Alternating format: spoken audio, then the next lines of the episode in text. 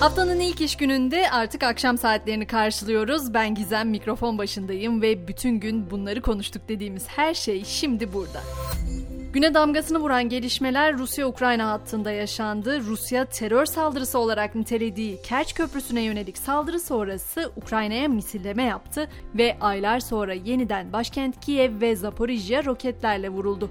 En az 25 kişinin hayatını kaybettiği bu saldırılar sonrasında Rusya lideri Putin'den açıklamalar geldi. Putin saldırılar sürerse sert yanıt veririz diye konuştu. Üstelik Ukrayna'nın Türk akım boru hattını da havaya uçurmaya çalıştığını iddia etti. Kuzeydeki tablo bu, yurda ise güzel haberlerle dönelim istiyorum. 35 yaş üzeri kadınlar için Cumhurbaşkanı Erdoğan'dan bir müjde var. Buna göre artık okumanın yaşı yok. 35 yaş üzerindeki kadınlar için lisans ve ön lisans programlarında ek kontenjan tanımlanacak. Hemen sağlık tarafından da güzel haberi verelim. Sağlık Bakanı Koca artık mesai sonrası doktorların isteğe bağlı olarak hasta kabulünün başladığını bildirdi. Atılan bu adımla hastanelerde artan yoğunluğun bir miktar azaltılması bekleniyor.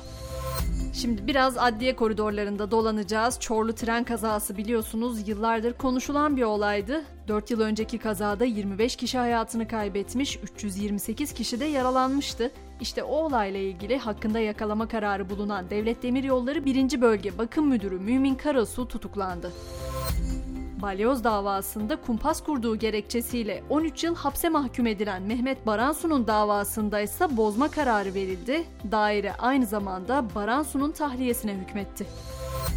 Biraz da ekonomi diyelim ama bu kez Nobel ödülünden söz edelim. 2022 Nobel Ekonomi Ödülü sahiplerini buldu. ABD Merkez Bankası'nın eski başkanı Ben Bernanke, Douglas Diamond ve Philip Dybvig bankalar ve finansal krizler üzerine çalışmalarından dolayı bu ödüle layık görüldü. Ekonomi demişken biraz da zenginin malı bizim çenemizi yorsun. Asya 950'den fazla milyarder sayısıyla diğer tüm bölgeleri geride bıraktı. Dünya finansında dengeler değişiyor aslında. Zengin Asyalılar özellikle Çin ve Hindistan'da daha yaygın hale geliyor. İngiltere ise törenler anlamında küçülmeye gidiyor diyebiliriz. İngiltere Kralı 3. Charles taç giyme töreni ritüellerini değiştiriyor. Kraliçe 2. Elizabeth döneminde 4 saat olan tören 1 saate düşürülecek. Davetli sayısı da 2000 kişiyle sınırlanacak. Tabi haber kraliyet yorumcularının tepkisini çekmiş durumda. Onlar tüm bunların İngiltere'yi dünyanın gözünde küçülteceğini düşünüyor.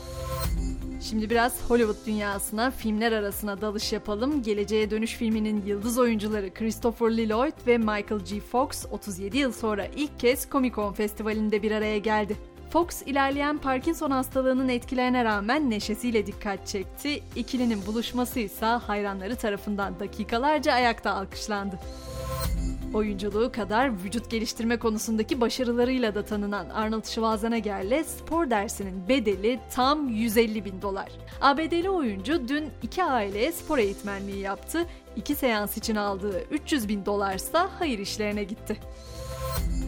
Biz ise tüm o Hollywood yıldızlarına yıllardır sesiyle hayat veren bir seslendirme sanatçımızı kaybettik bugün. Maalesef Ayhan Kahya aramızdan ayrıldı. Siz onu Transformers'ta Optimus'un ya da Avengers filmlerinde Thanos'un Türkçe sesi olarak hatırlayacaksınız. İşte o kulaklarımıza kazınan güçlü ses kalp krizi nedeniyle 64 yaşında hayata veda etti. Hemen spor gündemine de yer verelim. Spor Toto Süper Lig'in 9. haftası bu akşam iki maçla tamamlanacak. Saat 20'de başlayacak mücadelelerde Trabzonspor Kasımpaşa ile Medipol Başakşehir'de Demir Grup Sivas Spor'la karşılaşacak. Ve 2024 Avrupa Şampiyonası elemelerinde D grubunda Hırvatistan, Galler, Ermenistan ve Letonya ile eşleşen A milli takımımızın maç programı belirlendi. İlk maç 25 Mart'ta Ermenistan'la oynanacak. Böylece günün son güncellemesinin de sonuna geldik. Yarın sabah tekrar görüşmek dileğiyle herkese mutlu akşamlar.